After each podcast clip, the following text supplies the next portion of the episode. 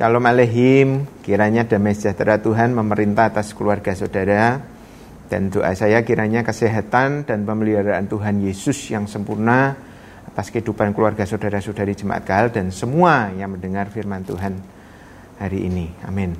Saya akan bacakan firman di 1 Tesalonika 5 ayat 18. Mengucap syukurlah dalam segala hal, Sebab itulah yang dikehendaki Allah di dalam Kristus Yesus bagi kamu. Saudara, ayat ini dicatat dengan demikian jelas. Ada hal yang dikehendaki Allah Bapa untuk kita lakukan di dalam Yesus.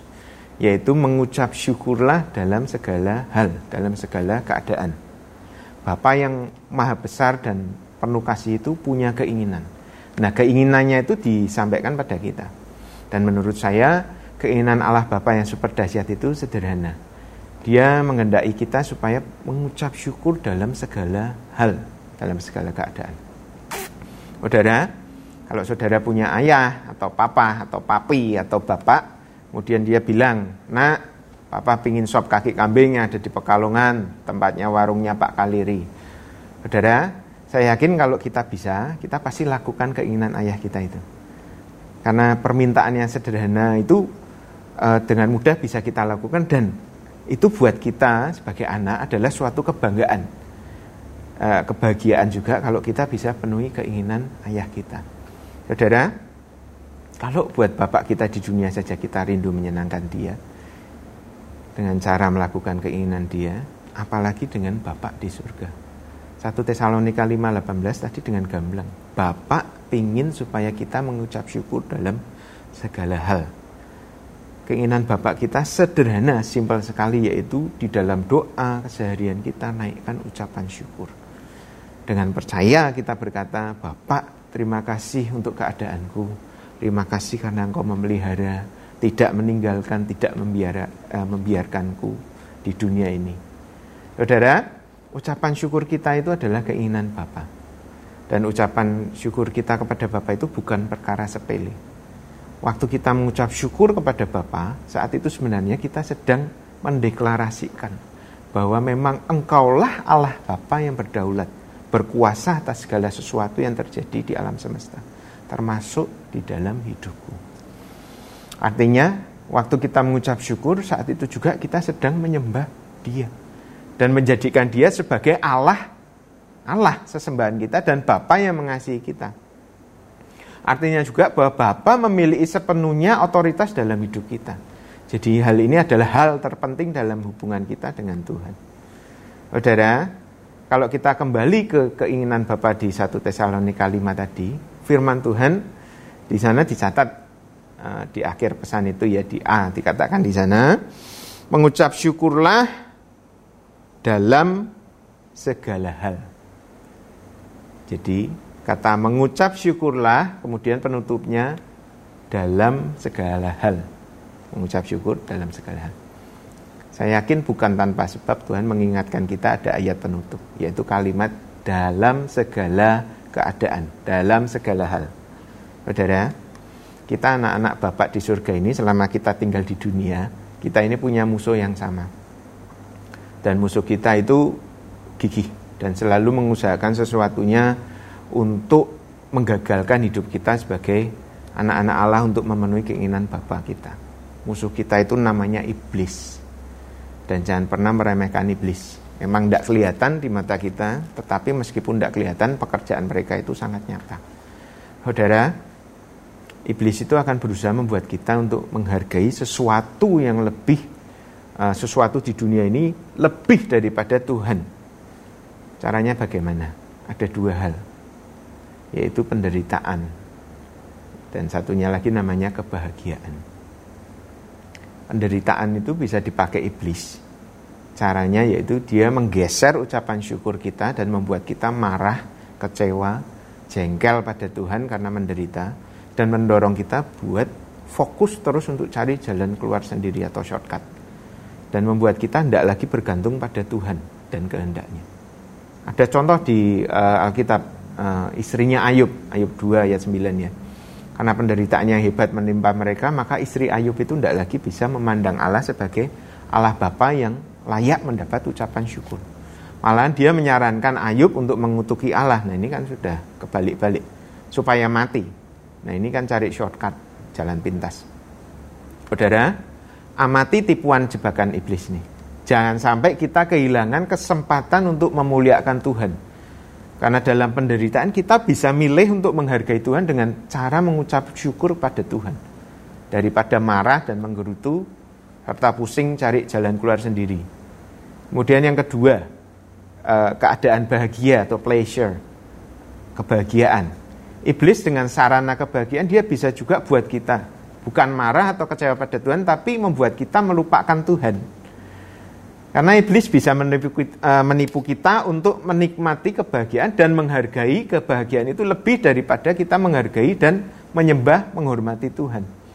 Contohnya, Raja Salomo. Segala berkat kebahagiaan yang dilimpahkan Tuhan dalam hidupnya dia eh, dipakai iblis dia untuk balik menyerang Salomo. Sehingga dicatat di satu raja-raja sebelah itu Salomo akhirnya menyembah setan-setan.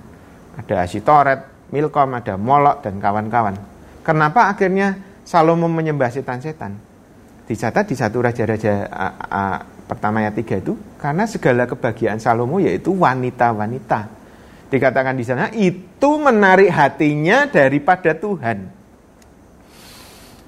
Jadi baik penderitaan maupun kebahagiaan itu bisa dipakai iblis sebagai senjata. Membuat kita tidak bisa mengucap syukur dalam segala keadaan. Padahal ucapan syukur kita itulah yang diinginkan Bapa kita di surga. Nah sebaliknya dari pihak Tuhan, Malahan penderitaan dan kebahagiaan adalah peluang dan bisa kita pakai untuk mendeklarasikan ucapan syukur kita pada Bapa di surga. Jadi eh, bagaimana kita bisa mengucap syukur dalam segala keadaan? Bagaimana kita bisa menghargai Bapa kita sebagai Allah yang berdaulat dalam segala keadaan?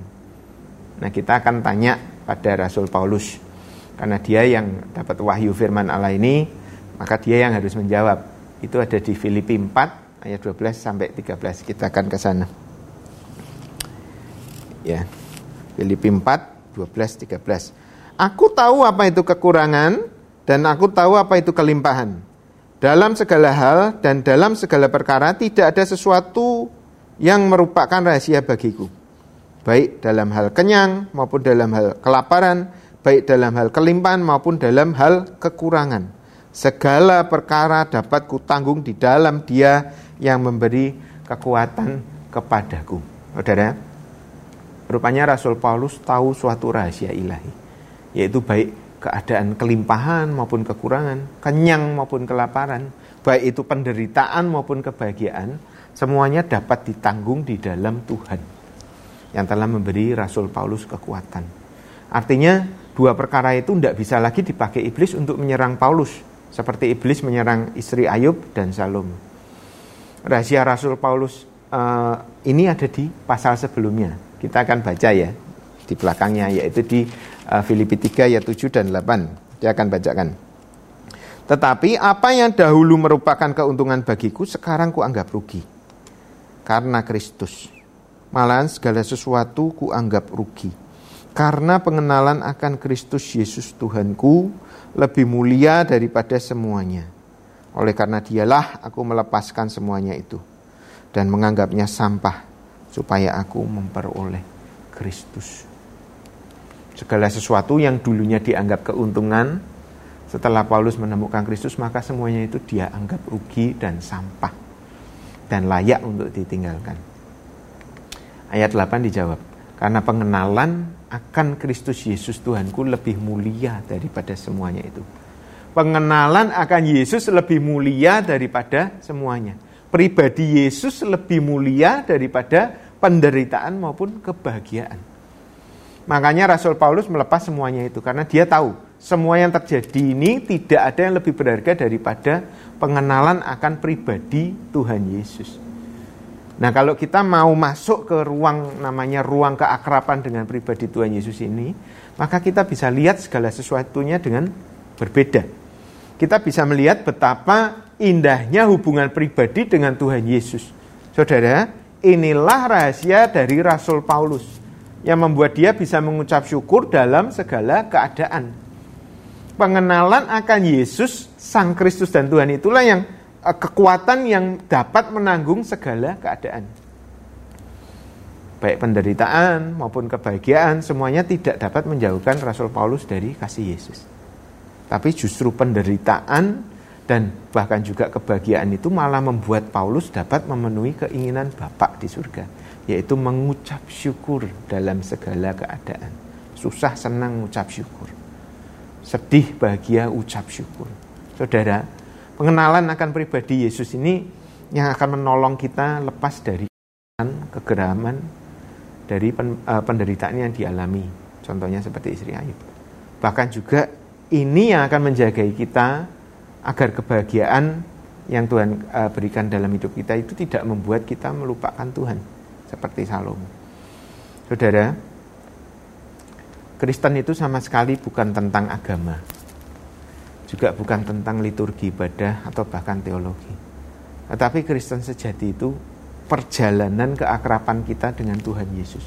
Ini yang paling utama dan paling berharga dalam hidup ini.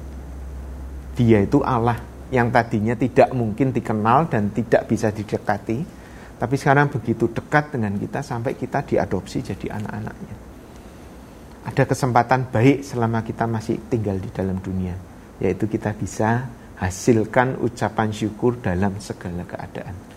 Karena inilah yang diinginkan Bapa kita di surga. Saudara, apa kabarmu hari ini? Apa sedang menderita atau malahan sedang bersukaria? Apa pun keadaan kita, mari kita mengucap syukur dalam segala hal. Sebab itulah yang dikehendaki oleh Bapak dalam Kristus Yesus bagi kita. Saudara, saya akan bacakan di Mazmur 44 ayat 9. Kalau di King James ini di ayat 8 ya, kalau tidak salah. Bunyinya demikian. Karena Allah, kira-kira dengan terang perjanjian baru bunyinya, karena Allah, karena pengenalan akan Kristuslah, kami nyanyikan puji-pujian sepanjang hari dan bagi namamu kami mengucap syukur selama-lamanya. Amin. Karena Allah, karena pengenalan akan Kristus kami nyanyikan puji-pujian sepanjang hari. Dan bagi namamu kami mengucap syukur selama-lamanya. Amin. Kiranya firman Tuhan ini akan menolong kita untuk dapat mengucap syukur baik di dalam penderitaan maupun dalam kebahagiaan. Karena yang penting di dalam hidup ini bukan segala sesuatu yang nampak saja, tapi yang paling utama adalah hubungan kita dengan Tuhan Yesus. Karena dia mau dekat dengan kita, karena dia mau mengenal kita, karena dia mau dekat dengan anak-anaknya dan keinginannya eh, keinginannya adalah supaya kita mengucap syukur dalam segala keadaan.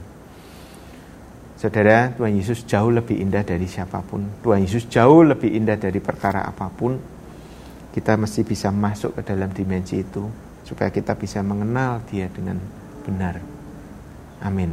Tuhan Yesus memberkati. Sampai bertemu lagi. Shalom.